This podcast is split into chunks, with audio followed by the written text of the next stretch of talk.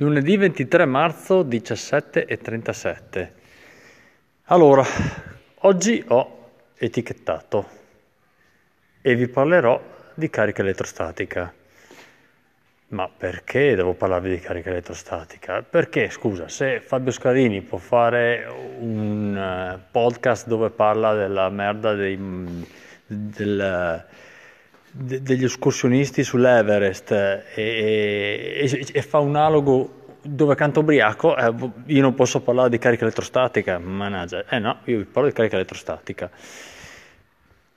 Nelle etichette. Che cos'è la carica elettrostatica? La carica elettrostatica per dire quella che permette a un palloncino, se ve lo strofinate su un, su un maglione di stare appiccicato al muro per dire o che fa appiccicare la polvere a, ai panni cattura polvere che sono carichi elettrostaticamente appunto e cosa provoca nelle etichette la carica elettrostatica? Le, la carica elettrostatica fa appiccicare da sole le etichette praticamente devo fare una premessa perché altrimenti non si capisce un tubo che già sto parlando di una roba astrusa allora come funziona l'etichettatrice autoadesiva?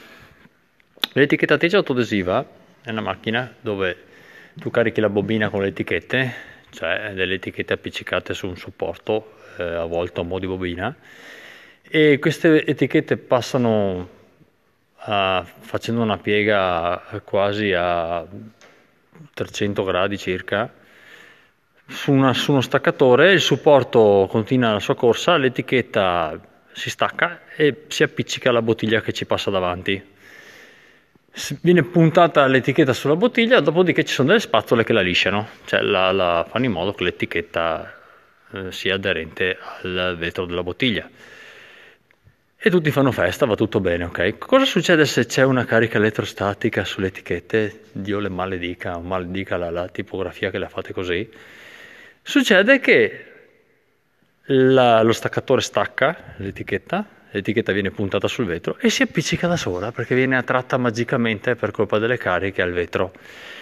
E direte voi, eh ma Fabio cosa ci rompi le balle? Se si stacca da sola, eh, tanto meglio. Eh no, perché si attacca alla cazzo di carne, cioè come vuole lei.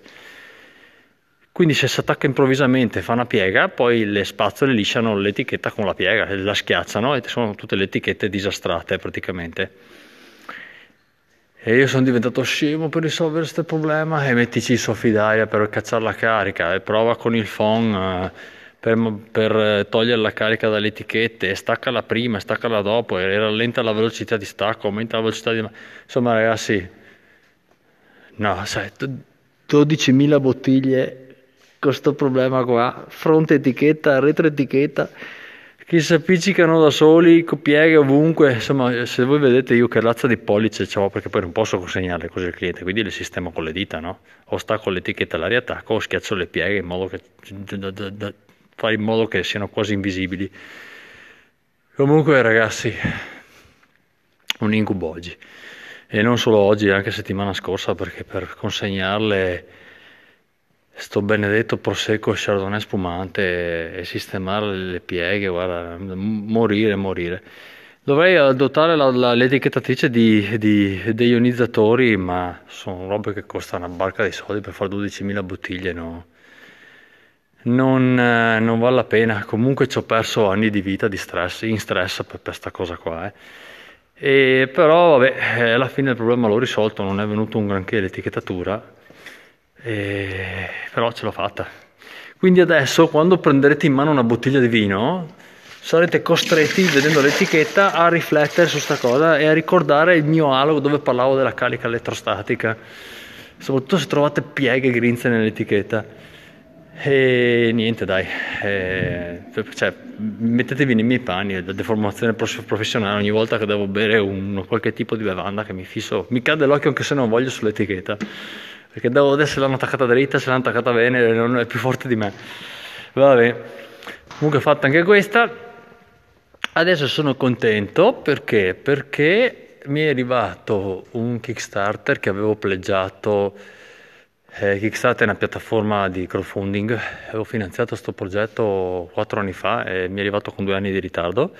Pensavo non sarebbe mai arrivato di aver perso i soldi, invece è arrivato ed è, pensate voi, una figata pazzesca perché è un dungeon crawler che si gioca al buio.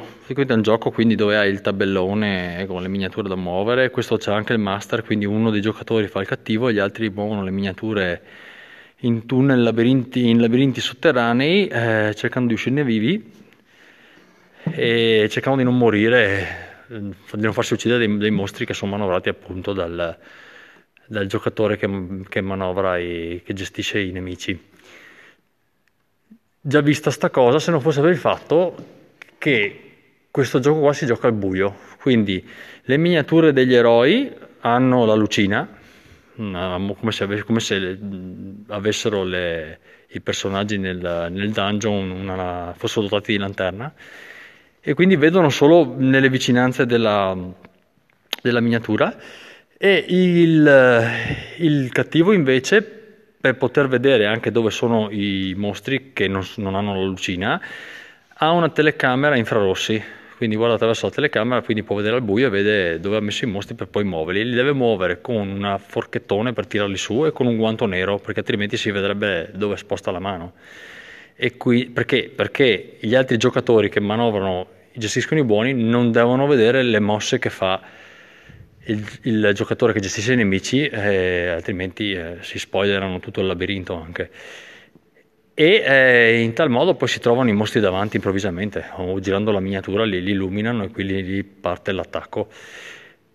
Ecco, questa cosa qua è super originale, l'ho finanziata appena ho visto il progetto, solo che sinceramente, visti i ritardi, non pensavo sarebbe arrivato. Quindi grande il cinese che ce l'ha fatta e speriamo che funzioni, perché poi sulla carta è tutto bello, da vedere se il gioco poi effettivamente all'atto pratico gira bene. Scusate se ho sforato il tempo, cioè se sono andato lungo in questo alog, ma volevo raccontarvi questa roba simpatica e fare questo piccolo rant poi sulla carica elettrostatica. Vado a preparare il gioco. Ciao ciao!